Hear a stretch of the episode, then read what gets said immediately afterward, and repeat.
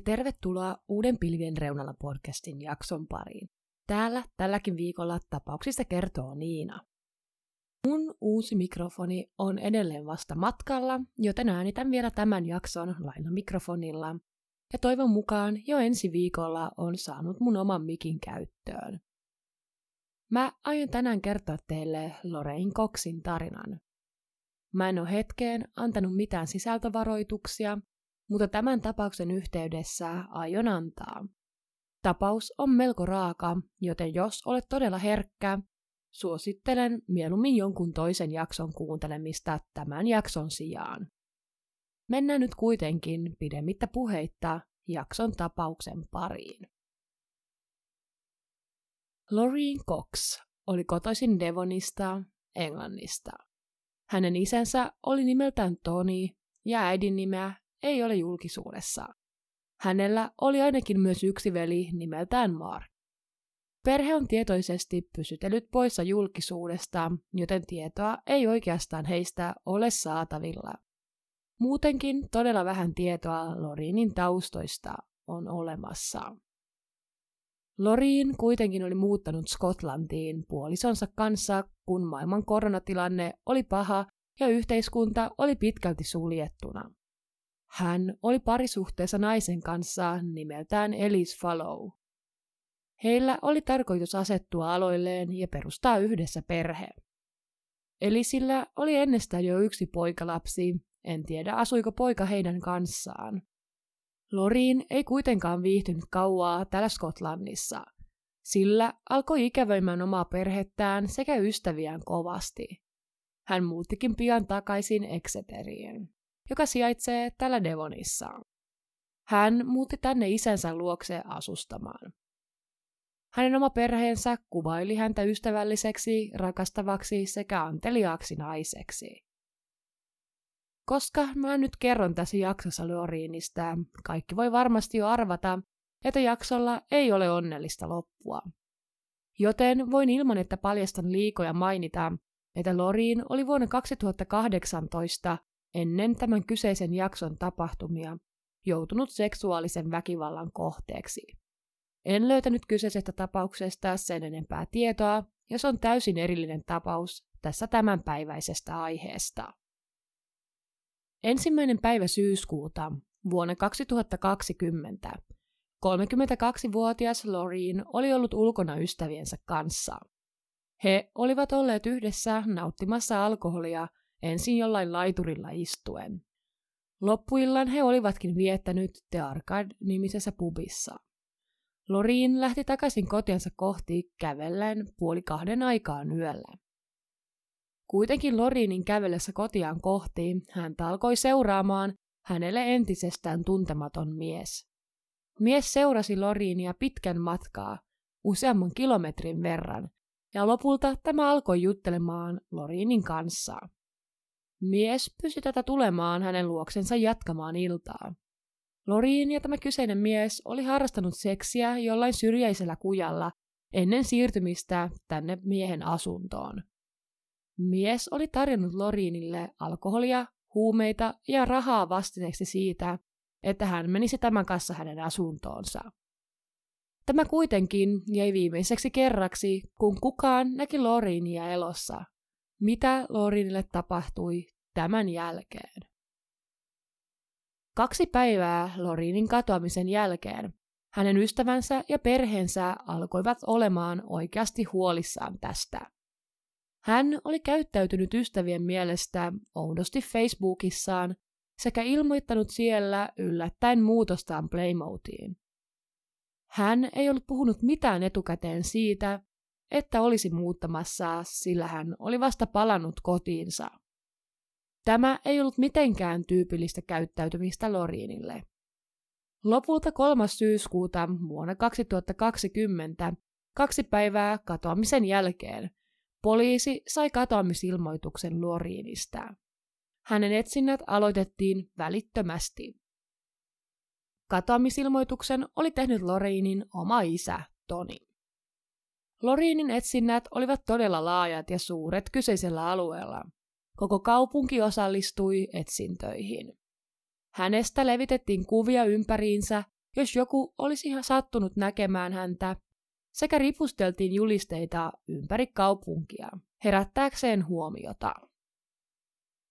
Poliisi alkoi tutkia tapausta ja saikin käsiinsä valvontakameran nauhoja Lorinin katoamisillalta.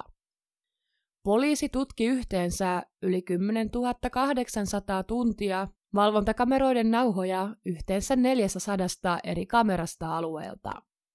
Nämä nauhat sisältivät siis materiaalia Lorinin oletetulta katoamisillalta ja siitä seuraavilta päiviltä. Poliisi näki videoita miehestä ja Lorinista kadulta, ja miehestä tulikin nopeasti tapauksen pääepäilty. Viranomaiset alkoivat nopeasti jäljittämään kyseistä miestä.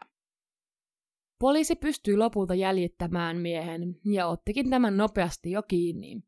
Mies oli ainoa johtolanka, mitä poliiseilla tässä vaiheessa oli tapaukseen liittyen.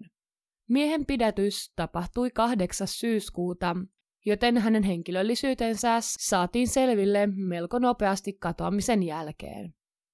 Ei voitu kuitenkaan olla varmoja, liittyykö mies edes tapahtumiin, mutta jostain tapauksen tutkintaa piti aloittaa, ja mies oli kuitenkin todistetusti ollut Lorinin seurassa. Miestä alettiinkin nopeasti kuulustelemaan. Kuulustelujen alussa ei tietenkään vielä tiedetty, oliko Lorin elossa vai kuollut, joten poliisilla oli paineita nopeasti selvittää, mitä oli tapahtunut. Aluksi mies kertoi nimekseen Christopher Meyer ja kertoi olevansa koditon. Hän oli käyttänyt tätä nimeä tullessaan Englantiin, sillä oli aiemmin saanut kielteisen päätöksen turvapaikkaa hakiessaan, eikä olisi tästä syystä päässyt maahan oikealla nimellään. Hän oli siis aiemmin hakenut turvapaikkaa Englannista, mutta saanut kielteisen päätöksen vuonna 2018. Saatiin siis selville, että kyseisen nimistä miestä ei oikeasti ollut edes olemassa. Mies oli oikealta nimeltään Atsan Mangori, ja se saatiin selville hänen passistansa. Hän kertoi poliiseille olevansa kotoisin Irakista kurdialueelta ja kertoi varttuneensa erittäin tiukkojen vanhempien kasvatuksessa. Hän oli painut kotoaan hankkiakseen uuden elämän itsellensä.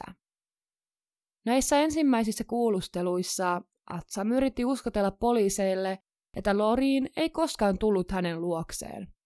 Hän yritti valehdella, jotta poliisi ei epäilisi häntä katoamisesta. Hän ei suostunut puhumaan kuulustelijoille mitään moneen päivään. Hän vaikeni täysin. Atsamin pidätyksen jälkeisenä päivänä poliisi tutki hänen asuntonsa lähialueita sekä tietenkin Atsamin asunnon. Atsam asui paikallisen kebabravintolan yläkerrassa, melko keskellä kaupunkia, jos oikein ymmärsin. Poliisit menivät kujalle, joka sijaitsi Atsamin talon takana. Täältä he löysivät roskapusseihin kiedottuna irti leikatut kädet sekä jalat. Ne olivat ilmeisesti piilotettuina roskaastioihin. Neljä päivää tämän löydön jälkeen poliisit löysivät myös pään sekä vartalon metsäiseltä alueelta nimeltään Tinpit Hill. Tämä sijaitsee viiden mailin päässä Exeteristä, eli kilometreissä noin kahdeksan kilometriä. Kuitenkin ruumiin osat olivat jo pahasti hajonneet ja kuolinsyyn tutkija ei pystynyt määrittelemään ruumista tarkkaa kuolinsyytä. Ruumis oli paloiteltu yhteensä seitsemään eri osaan. Poliiseille kuitenkin nopeasti selvisi, että löydetty ruumis oli Loriin. Nyt oli siis varmaa, että Loriin oli kuollut ja todennäköisesti hänet oli murhattu. Kuolin syyksi tässä vaiheessa epäiltiin, että hän olisi menehtynyt tukehtumisen seurauksena. Tähän johtopäätökseen päädyttiin siitä syystä, että hänen suuhunsa oli tukittu teepaita. Nyt siis Loriinin tapaus muuttui katoamisesta murhatutkinnaksi. Atsam, joka oli poliisin hallussa ja oli tapauksen pääepäiltynä, väitti tietenkin kuulusteluissa kuoleman olleen vahinko. Poliisi kuitenkin epäili Atsamia nyt murhasta, ja he löysivätkin nopeasti johtolankoja, jotka viittasivat siihen, että hän oli murhan takana. Teorioita tapahtumaillan kulusta on tietenkin kaksi.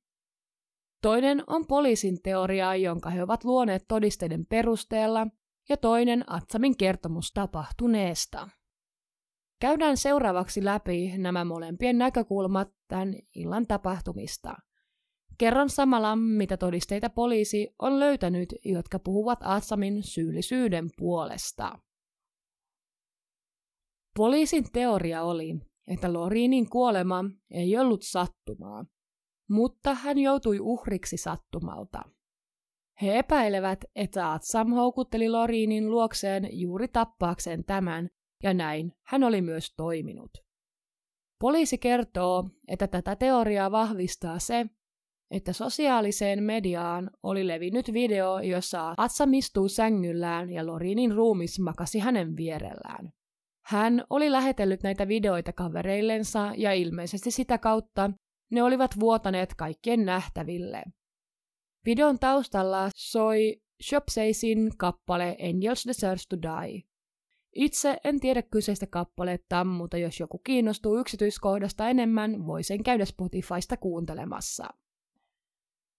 Myös hänen Google-hakuhistoriansa viittaa siihen, että tekoa oli suunniteltu ennakkoon. Ennen Lorinin katoamisiltaa Atsam oli googlettanut amputaatiovideoita ja katsellut näitä. Hän oli myös opiskellut raajojen anatomiaa ja niiden amputaatiota. Sen jälkeen, kun Lorin todennäköisesti oli jo kuolleena hänen asunnossaan, hän oli hakenut tietoa siitä, kuinka haudan voisi kaivaa omatoimisesti. Atsamin käytös murhan jälkeen ei myöskään vaikuta sellaiselta, että joku olisi juuri vahingossa kuollut hänen kotiinsa. Atsam oli nimittäin hakkeroitunut Lorinin Facebookiin sekä ottanut hänen SIM-korttinsa käyttöön. Näiden välityksellä hän oli yrittänyt vakuutella Lorinin ystäville sekä perheelle, että tämä olisi ollut edelleen elossa ja vain muuttanut tänne Playmotiin aloittaakseen uuden elämän. Niin kuin aiemmin kerroin, niin näiden viestien perusteella läheiset olivat huolestuneet Lorinista. Atsam oli myös lähettänyt keskisormiemojin Lorinin kumppanille, jotta tämä lopettaisi yhteydenottoyrityksensä. Elis oli siis useaan otteeseen lähetellyt viestiä sekä soittanut Lorinin puhelimeen yrittäen tavoittaa häntä, kuitenkin tuloksetta. Kun Lorinin ruumis oli ollut Atsamin luona viikon ajan ja se oli alkanut jo hajoamaan, niin Atsam oli paloitellut ruumiin seitsemään eri osaan. Paloittelun jälkeen hän laittoi ruumiin osat teipattuihin roskapusseihin ja hävitti ne sitten maastoon. Hän oli jopa poistanut Lorinin ruumista tatuoinnin, jotta hänen tunnistamisensa olisi vaikeampaa. Lorinin tatuointi oli diabetestatuointi, sillä hän sairasti kyseistä tautia. Moni varmasti tietää, että monella diabetikolla on tällainen tatuointi tai joku koru, joka kertoo sairaudesta. Joitain osia tästä ruumiista Atsam olisi sitten piilottanut kotitalonsa taakse roskiksiin. Tämän jälkeen hän olisi ottanut taksin metsään, jonne sitten piilotti loput ruumista ja kaivoi tämän haudan. Atsamin tarina illan tapahtumista taas on täysin toisenlainen. Atsam väittää Lorinin kuoleman olleen onnettomuus tai vahinko. Hän kertoo toimineensa niin kuin toimi, sillä oli panikissa, eikä tiennyt, miten hänen tulisi toimia tilanteessa, mihin oli juuri joutunut. Hän kertoo, että heillä oli Lorinin kanssa mukava keskustelu kadulla, joka lopulta johti seksuaaliseen kanssakäymiseen läheisellä kujalla. Hän oli kuulemma nauhoittanut nauhoitteen siltä varalta, jos jokin menisi illan aikana pieleen. Atsam siis oli nauhoittanut tämän seksikohtauksen. Näin hän ajatteli voivansa todistaa, että olisi syytön tapahtumaan, jos jotain sattuisi menemään pieleen. Hän on ollut myöhemmin harmissaan siitä, että ei ollut nauhoittanut koko iltaa, jolloin olisi voinut todistaa syyttömyytensä kuolemaan. Tämän jälkeen Atsam kertoo heidän menneen hänen luokseensa.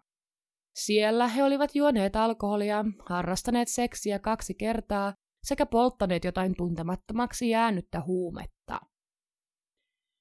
Atsam kertoo, että kun hän kokeili kyseistä huumetta, se sai hänen olonsa oudoksi, hänen teki mieli oksentaa, hänen silmissään alkoi pyörimään ja lopulta hän olikin pyörtynyt.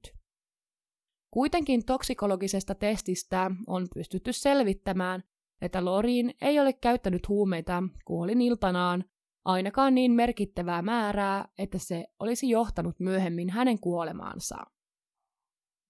Atsam kertoi, että kun hän heräsi sen jälkeen, kun oli pyörtynyt, löysi hän Lorinin WCn lattialta makaamasta. Toisen lähteen mukaan Atsam löysi Lorinin sänkönsä vierestä lattialta, joten en ole varma, mutta lattialta nyt ainakin. Atsam oli tässä vaiheessa kokeillut herättää Lorinin sekä kokeili tämän pulssia, jota hän ei kuitenkaan ollut tuntenut. Hän oli kertomansa mukaan sitten alkanut elvyttää, samalla tavalla, miten oli nähnyt, että elokuvissa tehtiin. Hän myös yritti ravistaa Lorinia hereille, mutta hän ei herännyt.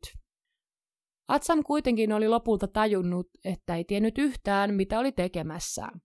Kun häneltä sitten kysyttiin, miksi hän ei hälyttänyt apua paikalle, niin hän kertoi, että oli liian kiireinen keskittyessään elvyttämään Lorinia, eikä hän myöskään tiennyt, miten ambulanssin pystyi hälyttämään paikalle.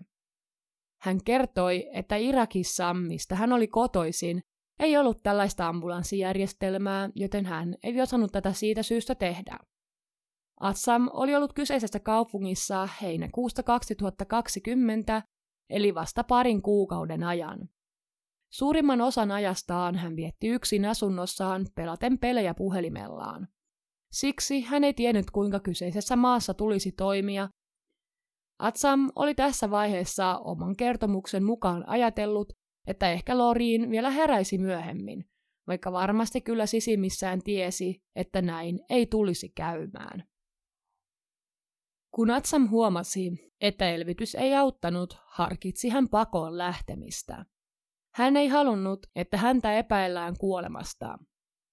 Atsam kertoi myös, että näki joidenkin outojen olentojen, hyönteisten, tulevan ulos Lorinin suusta.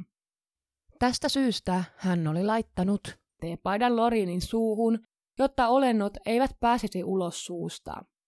Kangas oli tungettu niin syvälle Lorinin suuhun, että se tukki täydellisesti hänen hengitystiensä. Jos olisi ollut niin, että Lorin vielä tässä vaiheessa olisi ollut elossa, olisi tämä aiheuttanut hänen kuolemansa varmasti. Myöhemmin Atsan muutti lausuntoaan niin, että suusta ei ollutkaan tullut olentoja, vaan jotain eritettä tai nestettä, ilmeisesti oksennusta. Hän muutti lausuntoaan sen jälkeen, kun hänelle selitettiin, että olennot eivät voineet olla todellisia. Atsam kuitenkin väitti, että oli tunkenut teepaidan Lorinin suuhun vasta kolme päivää tämän kuoleman jälkeen, ja näin Lorin ei olisi voinut kuolla tähän. Atsam oli myöntänyt hakkeroineensa Lorinin Facebookin sekä käyttäneensä tämän puhelinta. Hän oli kommentoinut, että hakkerointi ei ollut mitään tähtitiedettä. Selitys sille, miksi hän oli tehnyt näin, oli se, että hän ei halunnut, että häntä yhdistettäisiin ruumiiseen tai että ihmiset tulisivat hänen asuntoonsa, koska hän ei halunnut joutua ongelmiin. Hän kertoi kuitenkin, että hänen alkuperäinen suunnitelmansa oli, että hän olisi käyttänyt Lorinin Facebookia puhelinta, kunnes tämä olisi jälleen herännyt. Hän pelkäsi siis sitä, että jos Lorin olisi kuollut hänen luokseen ja hänet liitettäisi kuolemaan, hänet karkotettaisiin takaisin Irakiin ja sitä hän ei halunnut missään nimessä. Atsam kuitenkin oli laittomasti maassa, sillä oli jo saanut tämän kielteisen päätöksen turvapaikan saannista. Atsam on kuvaillut, että Lorinin kuoleman jälkeiset 4-5 päivää hänen elämästään olivat täyttä helvettiä. Hän kertoo, että hänellä selkeästi oli jokin huono jakso menossa mielen terveyden osalta – hän kertoo, että kun hän pilkkoi Lorinin ruumiin, hän uskoi, että hän pilkkoi märkää tupakkaa, ja kun hän piilotti Lorinin ruumiin luontoon, hän ajatteli piilottaneensa tupakan pomoltaan. Kuulostaa todella erikoiselta, ainakin minun mielestä, mutta näin Atsam on siis itse kertonut ajatelleensa. Mä en löytänyt mitään tietoa siitä, että onko Atsam käynyt läpi mielenterveyteen liittyviä tutkimuksia. Mutta koska tapaus on vielä melko tuore, niin voi olla, että tästä vielä jossain vaiheessa saadaan lisätietoa. Mutta nyt en ainakaan löytänyt sitä. Jos Atsamin tarina siitä, että Lorinin kuolema olisi ollut vahinko, on totta, niin on silti selvää, että hän hävitti ruumiin eikä soittanut apua pelastaakseen Lorinia. Atsam myönsi lopulta kuulusteluissa syyllisyytensä Lorinin ruumiin hävittämiseen, mutta kiisti loppuun asti sen, että olisi murhannut Lorinia. Oikeudenkäynti alkoi pian, sillä poliisi koki, että todisteita Atsamia vastaan oli tarpeeksi syytteiden nostamista varten. Oikeudenkäynti kesti yhteensä viisi viikkoa. Käydään seuraavaksi läpi oikeudenkäynnin vaiheita. Oikeudenkäynnin ensimmäisellä viikolla kuultiin todistajia, jotka asuivat samassa talossa kuin Atsam sekä työskenteli tässä kebab-ravintolassa. Kaikki heistä kertoi, että ei ollut kuullut tai nähnyt mitään erikoista väitettynä murhan iltana. Ei siis ollut olemassa tiedettävästi ketään silminnäkijöitä tapahtuneelle. Myös tapahtumien kulkua kuvailtiin ensimmäisen viikon aikana ja käytiin läpi todisteita tapaukseen liittyen, joita tässä aiemmin kerroin. Oikeudenkäynnin toisella viikolla kerrottiin siitä, kuinka valvontakameroista oli saatu selville, että Atsam oli käynyt lukuisia kertoja kaupassa Lorinin katoamisen jälkeisinä päivinä. Hän oli myös tehnyt useita käyntejä Eksejoelle, joka virtaa lähistöllä. Kaupoista hän oli selkeästi hankkinut tarvikkeita Lorinin ruumiin hävittämistä varten. Hän oli ostanut muun muassa roskapusseja, teippiä, matkalaukun tai ainakin valvontakameran kuvan perusteella repun sekä ilman raikastajan. Sen jälkeen, kun hän oli tehnyt Google-hakuja siitä, kuinka kaivaa hauta, hän oli käynyt ostamassa myös lapion. Oikeudenkäynnin kolmannella viikolla käytiin läpi Loriinin ruumiin avauksen raporttia. Raportista kävi ilmi, että Loriinin elimistössä ei ollut mitään yleisesti käytössä olevia lääkeaineita. Kuitenkaan ruumiinavauksesta ei kyetty selvittämään Lorinin kuolin syytä. Ei löydetty viitteitä siitä, että kuolema olisi ollut luonnollinen ja olisi johtunut esimerkiksi diabeteksestä, alkoholista tai huumeista. Ruumiista ei myöskään pystytty selvittämään, oliko Atsam yrittänyt elvyttää naista niin kuin hän itse oli väittänyt. Jonkun lähten mukaan Lorinin ruumiista olisi löydetty jäämiä sekä alkoholista että ketamiinista. Alkoholia hän oli todistetusti juonut. Ketamiinin ja alkoholin yhdistelmä on hengenvaarallinen ja johtaa nopeasti tajunnan menetykseen ja hengityksen lakkaamiseen. Ketamiini on siis aine, jota yleensä käytetään ihmisten sekä eläinten nukuttamisessa, esimerkiksi leikkauksien yhteydessä. Kuitenkin määrä Lorinin ruumissa oli lausunnon mukaan todella pieni, eikä hän ollut kuollut aineen yliannostuksen seurauksena. Kuolinsyy siis jäi ruumiinavauksen perusteella mysteeriksi. Oikeudenkäynnissä esitetty tapahtumien kulku oli sama kuin minkä aiemmin kerroin, eli lyhennettynä seuraavanlainen.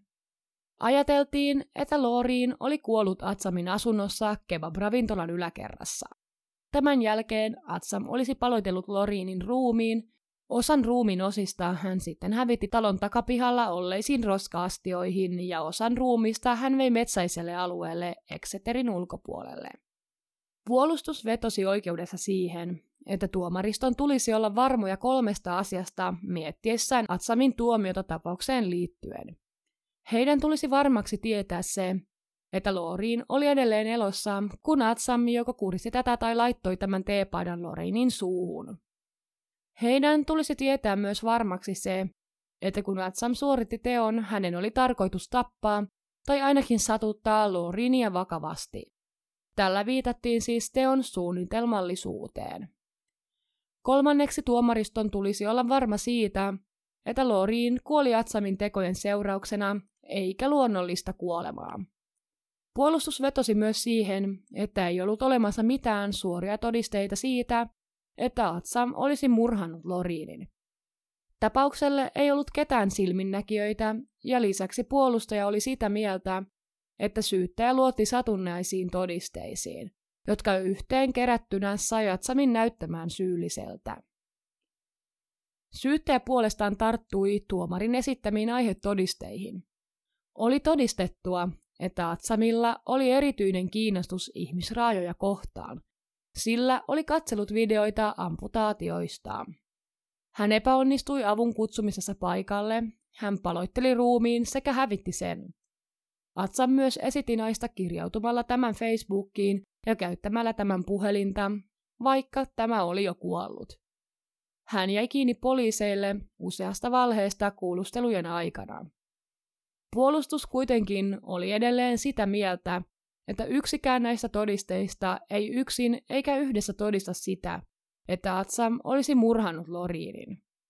Syyttäjä vetosi myös siihen, että ruumiin avauksessa ei ollut saatu selville mitään tekijöitä, jotka olisivat viitanneet luonnolliseen kuolemaan.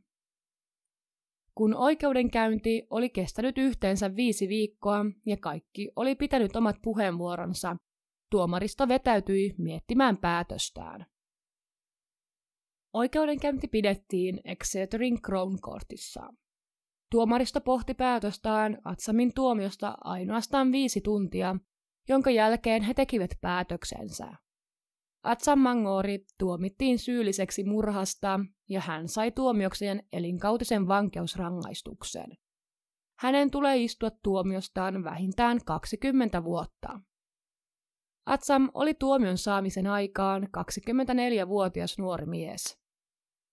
Itse kiinnitin huomion siihen, että hän ei saanut ollenkaan tuomiota tästä ruumiin piilottamisesta, ainoastaan murhasta. Yleensä hän tästä voisi saada tuomion esimerkiksi hautarauhan rikkomisesta. Lopuksi siis ajateltiin, että Atsam oli murhanut Loriinin tukehduttamalla tämän tähän teepaitaan, joka löytyi hänen suustaan. Lorinin isä Tony Cox järjesti yhdessä ystävien ja perheen sekä muiden kansalaisten kanssa muistokävelyn Lorinin kunniaksi täällä Exeterissä. He kävelivät yhteensä 21 kilometriä ympäri kotikaupunkia. Tällä he halusivat muistaa Lorinia sekä kerätä varoja Devonin raiskauskriisin ratkaisemista varten. Lorinin kuolema vaikutti syvästi koko kaupunkiin. Vaikka perhe kohtasi kuolevan myötä suuren surun, Toni on työskennellyt yhdessä viranomaisten sekä järjestöjen kanssa niin paikallisesti kuin kansallisestikin, auttaakseen luomaan kaduista turvallisempia. Ei vain naisille, jotka kävelivät yksin kaduilla niin kuin Loriin teki, vaan aivan kaikille. Hänen toiveensa oli, että kaikki kadut olisi jatkossa turvattuja valvontakameroiden avulla. Jokaisen tulisi tuntea olonsa turvalliseksi, kun liikkuu ulkona, oli sitten päivä tai yö. Toni on myös ehdottanut, että Exeteriin voisi tulla yöllä liikkuva bussi, joka kulkisi jokaisen kaupungin osaan ja saattaisi varsinkin naiset turvallisesti kotiin. Loriinin muistoksi on myös perustettu nettisivusto, jonka välityksellä Lorinia voi muistaa. Loriinin perheellä ei ollut rahaa maksaa hänen hautajaisiaan. Kuitenkin todella nopeasti Exeterin asukkaat olivat keränneet kasaan suuren summan, jolla kattaa hautajaiskuluja. Tämä siis todistaa sen, miten yhteisöllinen kyseinen kaupunki on. Lorinin hautajaiset kuitenkin pidettiin pienenä yksityisenä tilaisuutena koronan takia. Perhe on kuitenkin ilmoittanut tämän muistosivun välityksellä, että kun tilanne helpottuu, pidetään suurempi muistotilaisuus, jonne kaikki ovat tervetulleita. Kiitos kun kuuntelit tämän päiväisen jakson. Sä voit laittaa mulle jaksotoiveita, palautetta tai muuta kommenttia podcastin Instagramiin pilvien reunalla pod. Instagramista löydät tuttuun tapaan myös kuvia jaksoon liittyen.